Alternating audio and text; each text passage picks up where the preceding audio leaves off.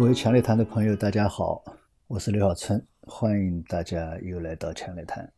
今天跟大家聊聊关于目标和手段的问题。我们人类社会啊，有各种各样的制度，这些制度呢，都是为了实现某些目的所采取的手段，对人类的行为起到约束或者激励的作用。人类不仅是生物，更是有思想的物种。会对环境做出主动或者被动的反应，以获取最佳的生存状态。制度的作用呢，会形成人的环境的一部分，也就是说，制度也会是我们人生存的环境的一部分。所以呢，人对制度的执行，并不会是完全的顺从你制度的要求来执行，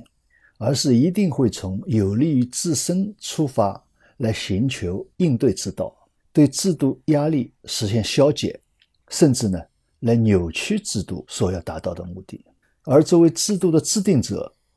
为了维护制度的有效性呢，同样会对制度执行中的扭曲进行主动的反应。那么在这个过程当中呢，有时候维持制度本身就往往会变成目的，也就是说手段被作为了目的，于是呢就出现了许多有趣的现象。或者结果，我们有许多咨询机构为银行做一些战略咨询，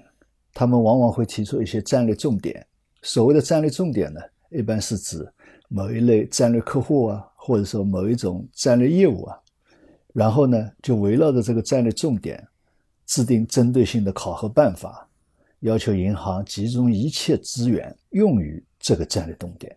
比如说人员、财力。考核的倾斜等等等等，所以一般来说，像这种办法实施的第一年会有非常出奇的效果，全行上下呢按照考核的要求去开拓业务。当然，第一年效果好，第二年继续会按照这个办法执行。但是呢，从第二年开始，被考核的部门或者个人目光已不再是战略所指向的特定的市场，而是什么呢？而是开始寻找。怎么来对付考核办法的策略？所以啊，如果到第三年还不调整战略和考核办法，那么原来这套考核办法呢，它的激励的能量就会快速的衰减。业务部门完成业绩或任务，就是寻找考核办法的漏洞，利用一切方式来玩文字的、数字的，还有各种各样的形式的游戏。那么通过这些对策。最后呢，能够获得这个绩效激励的同时，又使得自己呢能够比较轻松。但是这些并没有为银行产生相应的价值的回报，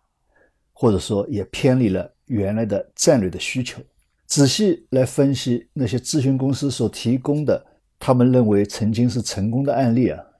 我还发现有不少实际上已经是其他银行失败的案例了。失败的原因最关键的是。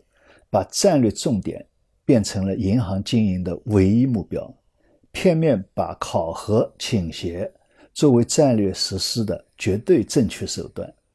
这样呢，导致决策层和业务层都把完成考核目标当成了实现战略目标本身。实际上呢，银行业务是一个服务体系，虽然可以分为重点业务和非重点业务、盈利业务和非盈利业务，但是。非重点、非盈利业务往往是不可或缺的，没有这些业务的支撑，重点业务、盈利业务将无以为继。所以，银行不能像一般工商企业那样，可以简单的把不盈利的或者说微利的产品什么下架呀、停产呀，那是不行的。那么，从客户角度来讲，他也不会因为你这家银行聪明，所以呢，就将。高盈利的业务放到你这家银行来办理，而把另外那些微利业务甚至于无盈利的业务给另外一家银行来办理，实际上这是不可能的。再比如说，我们像银行推出信用卡，本身是为了满足人们临时消费需求的资金周转，同时呢，也是为了拓展银行自身的盈利来源。为了发展信用卡业务，就要有考核，那么最直观的考核指标就是发卡量。一开始考核效果很好。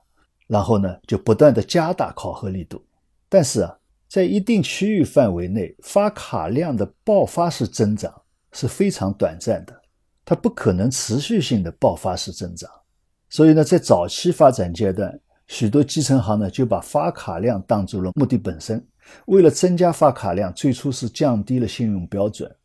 很快呢就发生了比较大面积的不良资产。那当然就不敢靠降低风险标准来发卡。于是呢，客户经理为了完成发卡量指标，利用客户信息办理发卡手续。但是这些手续申请不是客户自己申请的，所以呢，这些卡办出来以后呢，一般都保存在客户经理自己的抽屉里面，形成了大量的睡眠卡。这些卡不仅无效，还增加了银行的发卡成本和账户的管理成本。更有甚者，还形成了道德风险的隐患，因为你这个卡是可以去消费的。所以，像这种因为考核指标不科学而造成的弄虚作假，不仅我们国家的银行有，你比如说像美国富国银行，它是以提供社区服务而闻名的，我们好多银行都向富国银行学习。但是，富国银行也因为给基层员工。太大的这个考核压力，尤其是开户啊、发卡呀，像这一些太大的开户压力，然后呢，搞得下面基层员工弄虚作假，利用客户的信息资料来开账户、发卡，最后变成侵犯客户的权益，所以告到法庭上去，那么使得这个富国银行现在也从这个个人业务的神坛上面掉落了下来。那么，信用卡业务有一段时间，因为赚钱比较多，所以有些银行干脆开始搞事业部制，甚至于呢，独立成立信用卡公司。那么这个时候呢，为了要赚钱，它的考核就更加夸张。但是时间长了，大家都发现，单纯做信用卡业务，实际上风险会越来越大。同时呢，又没有能够很好的为客户的全面的银行服务提供帮助。所以，许多银行最后又把信用卡公司给废掉了，继续纳入到整体的银行的业务当中来。互联网普及以后，银行很快就提供了网银服务。网银服务呢，从客户的角度讲，首先是不用凡事都要去银行网点，节约了大量的办理银行业务的时间，提高了效率。其次呢，可以更主动的来管理自己的账户，随时能够上网查阅。账户的变动情况，有效的来摆布自己的资产配置，那么办理自己的银行业务。从银行角度来讲呢，网银首先可以减少网点服务的压力，减少人员的成本；其次呢，减少现钞交易，降低管理成本。由于呢，网上的交易是一个重大的服务渠道的转变，当时无论是银行内部还是银行的客户。它都有一个接受的过程，所以呢，需要进行强势的普及。那么，普及最有效的办法，当然就是考核。一开始呢，是考核网银的开户数，但是啊，很快我们就发现，客户开通网银以后啊，并没有习惯去使用，或者你教他使用以后呢，他很快就忘记怎么操作了，那么干脆就放弃使用了。所以呢，这个时候呢，各家银行呢就改变考核方式。考核什么呢？就考核网银的交易量。但是由于客户的性质不同，你没有办法对每一个客户的账户来单独设置网银交易笔数的指标，怎么办呢？只能对业务部门设置总的网银交易量的增长指标。理论上，这个指标既能够促使客户部门和客户经理去营销网银业务，增加开户数量，又能够促使客户经理不断的去动员。客户使用网银，并且呢，不断的去教会客户使用网银，但是，一方面因为指标任务重，另一方面，客户经理也确实没有那么多时间去做这样的普及工作。那怎么办呢？为了完成考核指标，不少基层行的相关部门呢，就指定一两个工作人员，利用两三个人的个人账户和企业账户，不断的来回循环的转账。这样的来产生网银交易量，这跟我们现在许多电商的什么刷单呀、评分呐、流量啊，实际上也差不多，都是这个套路。那么这个你就变形了。发展农业、发展小微企业，可以说是一个国家政治经济的战略重点。各个国家都采取了各种措施来加以扶持和支持。那么这个当中信贷支持是主要的方式之一。但是以什么手段来鼓励银行增加三农贷款、普惠金融、小微企业贷款，却有不少的争议。道德舆论的引导是广泛使用的手段，各个国家都用，但是呢，这个效果有限。那其次呢是利益引导，但是利益引导啊，需要有非常复杂的制度设计，并且呢需要付出看得见的成本，比如说降低税率、免税，或者说利息补贴，或者说风险担保，像这些这个成本都是看得见的，由哪个部门来承担，哪个部门来出，这个就会有很多争论，所以这套制度的设计会很复杂。那么第三种方法就是什么？指令方式，行政命令、监管考核。那这是最粗暴也是最有效的方法。从目前来看，我们国家搞了这个呃小微企业的这个贷款的监管指标，那么社会面的效果是好的，三农贷款啊、普惠金融啊、小微企业贷款都有了大幅度的增长。但是这样一种考核也出现了一些新的现象。一个是前些年认为大银行天然没有服务小微企业能力的中小银行和互联网金融企业，突然感受到了空前的市场压力，因为大银行严重挤压了他们的市场份额。由于考核指标对大小银行都是相同的，导致银行难以真正实现差异化的客户策略和市场策略，这也造成了更加严重的同质化竞争格局。二呢？是影响中小银行的服务基层、服务三农、服务小微企业的可持续性。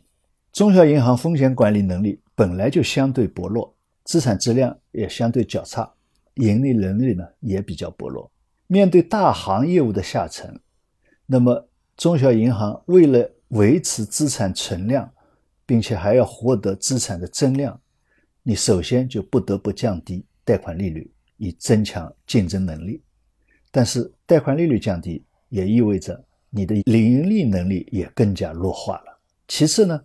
是不得不降低风险准入的标准。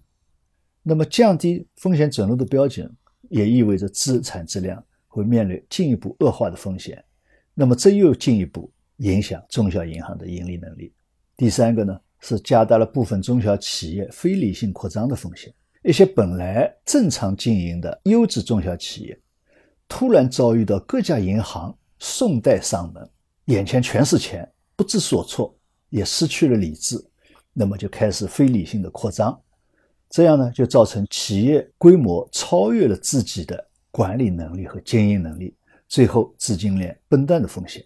这最后也会反映到银行信贷资产质量。四呢，是银行在优质客户有限的情况下，为了完成这些监管指标，搞形式主义，比如。银行为了完成监管指标，又怕贷款出风险，那怎么办呢？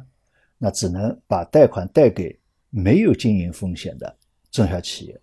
而这些企业呢，正常经营呢，又不需要这么多贷款。银行呢，也不想让企业真的去把这些贷款用于无序的扩张，最后产生风险。那怎么办呢？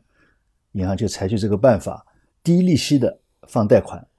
然后呢，将贷款资金呢。又用高息的存款或者说理财把它吸收回来，所以实际上就是这个资金到企业去转了个圈，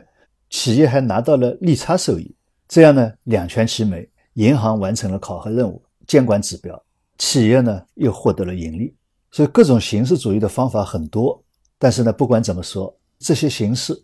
一方面增加了银行的成本，更重要的是资金空转，浪费了宝贵的信贷资源。我们为了压实安全责任，对一些部门单位考核发案率、破案率，这些呢都是必须的。但是考核指标和方式不当的话，有关部门和单位啊就有可能忽视安全工作本身，而把心思花在如何来完成考核指标上。比如明明有案件捂着不报案、不立案；再比如现在搞反电信诈骗，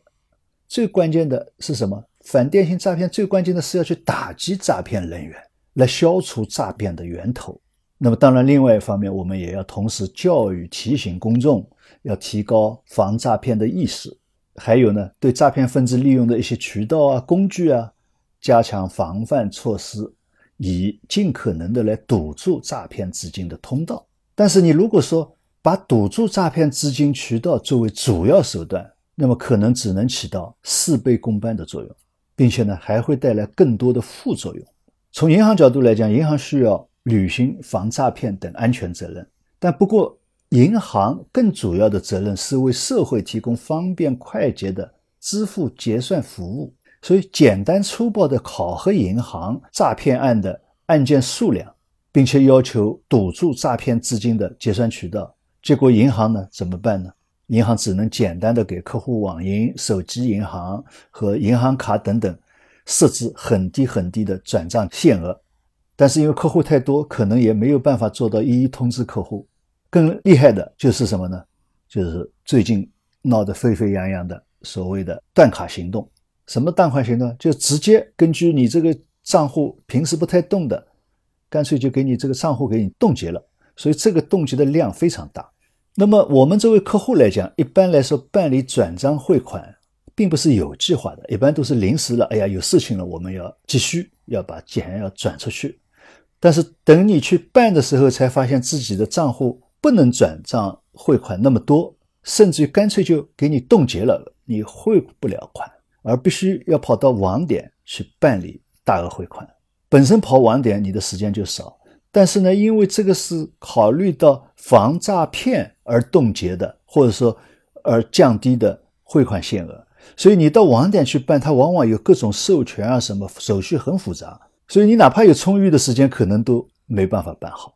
那么这个就带来了很大的副作用，降低了整个社会的运行效率。所以，普遍给客户设置非常低的转账限额，甚至于冻结账户。或许我们是防住了一些诈骗行为，但是你肯定是没有消除或者堵住电信诈骗的源头。但是呢，却损害了大多数消费者的权益，也有违创新应用互联网和移动互联网等数字技术的初衷，并且呢，还严重影响了银行的声誉。那个二战以后啊，法国想恢复对越南等国家的殖民统治，哪怕不能恢复殖民地统治嘛，至少也像英国一样的搞个法联邦，把原来的殖民地变成法国联邦国家，以重现法国昔日的帝国荣光。但是呢，美国则希望这些国家能够独立，不主张恢复殖民统治。表面上是因为美国自己的历史。因为美国本来就是殖民地，然后通过独立战争摆脱了殖民统治，所以呢，美国人认为殖民统治是落后的、不道德的。这个是表面上，但实质上呢，美国实际上是不希望英法等国再度成为世界霸权，而是要确保自己在西方世界的绝对的主导地位。所以我们一般以为啊，二战以后世界就进入了现代阶段，弱肉强食的这个丛林法则已经不是主流。但实际上，科技虽然在迅猛的发展，人类的思想观念依然固我。你如果去看二战后的一系列的会议，什么雅尔塔会议啊，什么，实际上还是跟以前一样，是战胜者分赃的讨价还价的会议。分完之后，大家一起从头开始。也就是说，战胜者有了新的势力范围以后，我们开始重新组合，重新开始相互对垒。所以你去看七国集团就是一个奇怪的组合，七个国家，其中三个是二战的战胜国，三个是二战的战败国，也就是轴心国。另外一个加拿大是英联邦的半吊子国家。即使是战胜国，英法两国已经差不多是半残废。英法在二战后还是梦想恢复原有的势力范围，包括殖民地，而美国作为头号战胜国，怎么可能让他们得逞呢？所以，二战后的美国表面上是基于自己的历史厌恶殖民统治，主张越南等前殖民地国家必须民主独立，而实际呢是要将这些地区纳入到自己的势力范围。然而，具体到越南，美国才发现越南人民也想要争取民主独立，但是呢，在越南国内，当时各个为争取民族独立而战斗的这些政治组织啊。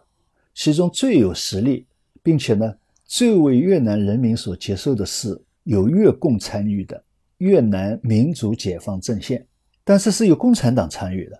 所以呢，美国一方面是一个目标，制定了一个目标，要让越南人民民族独立。现在又多了一个目标，不能让共产主义统治越南，所以变成了双重目标。但是呢，越南其他政治力量当中没有一个能够被越南人民所广泛接受的。即使是原来的国王叫保大，在人民当中也没有号召力，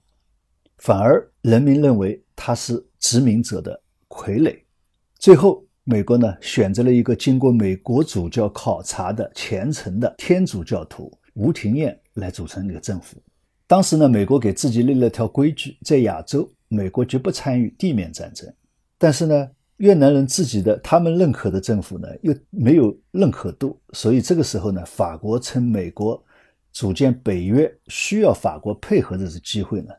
就以抗击共产主义的名义出兵越南。美国呢，也就半推半就，给予法国武器弹药的支持。虽然有美国的军火支持，企图重振往日帝国雄风的法国呢，打了几年，实在打不下去了。法联邦呢也没有建成，于是呢就把印度支那的这个烂摊子啊就甩给了美国。美国人呢当时是信心满满，不仅有强大的军事力量，更重要的是他们认为法国人之所以打不赢，是因为越南人民要独立，不要殖民统治，而法国人就是殖民统治者，所以越南人民不认可、不欢迎。那么美国人呢不是殖民统治者，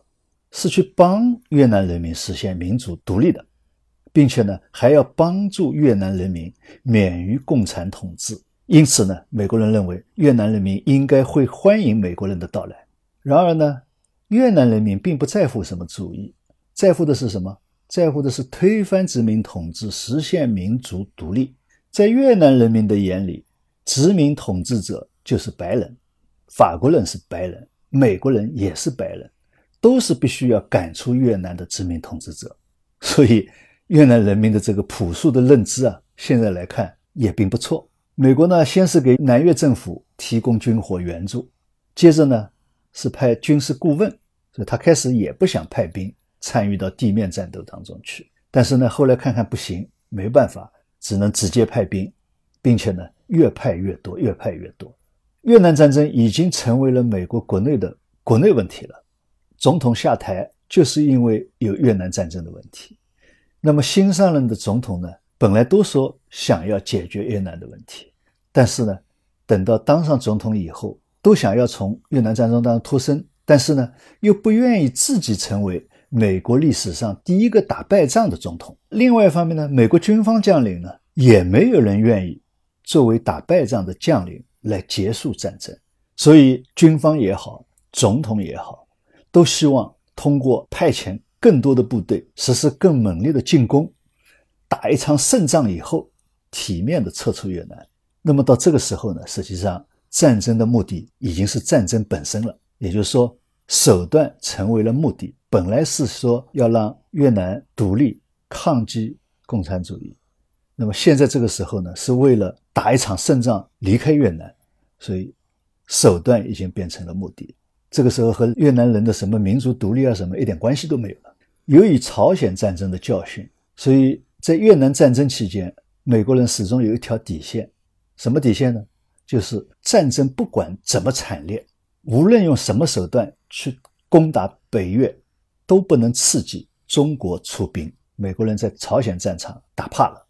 所以在越南战场也是怕一中国人会出兵，所以这个呢，某种程度上来讲，也限制了他的一些策略。到最后呢？美国只有希望通过一次猛烈的攻击，将北越能够暂时打趴下也好，然后呢可以体面撤离，以后呢就让南越政府自己去对付。于是呢，为了打胜仗，美国的军方领导人就以让靠近北越区域的越南人免于共产统治为由，为了让他们免除被共产党统治的可能性，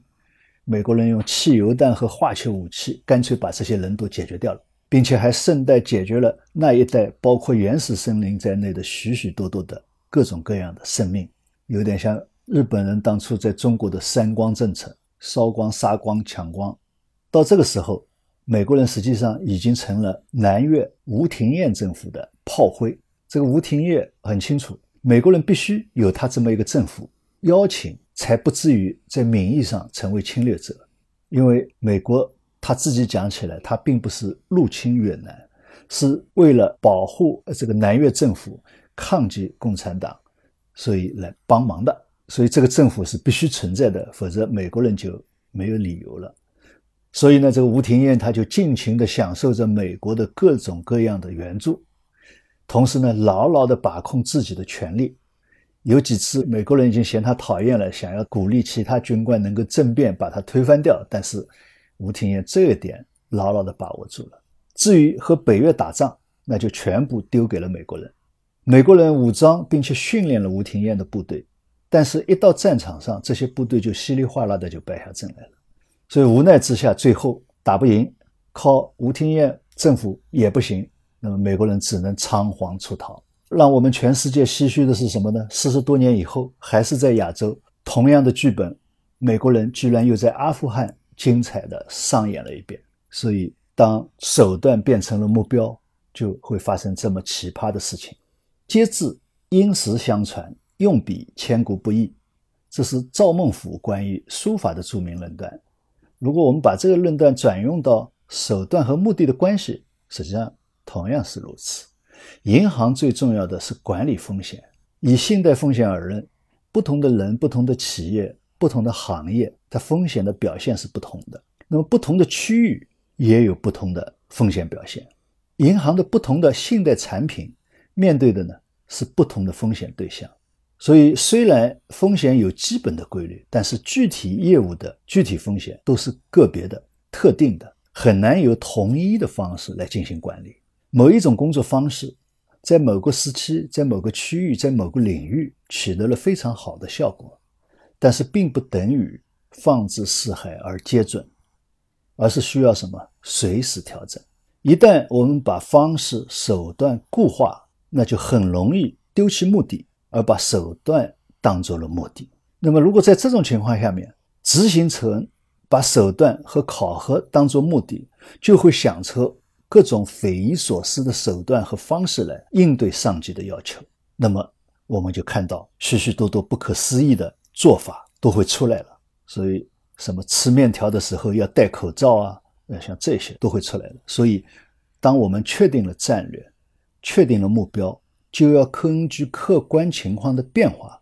不断的来调整达到战略目标的方法和手段，以确保战略目标的实现。好，谢谢大家，今天就分享到这里，再见。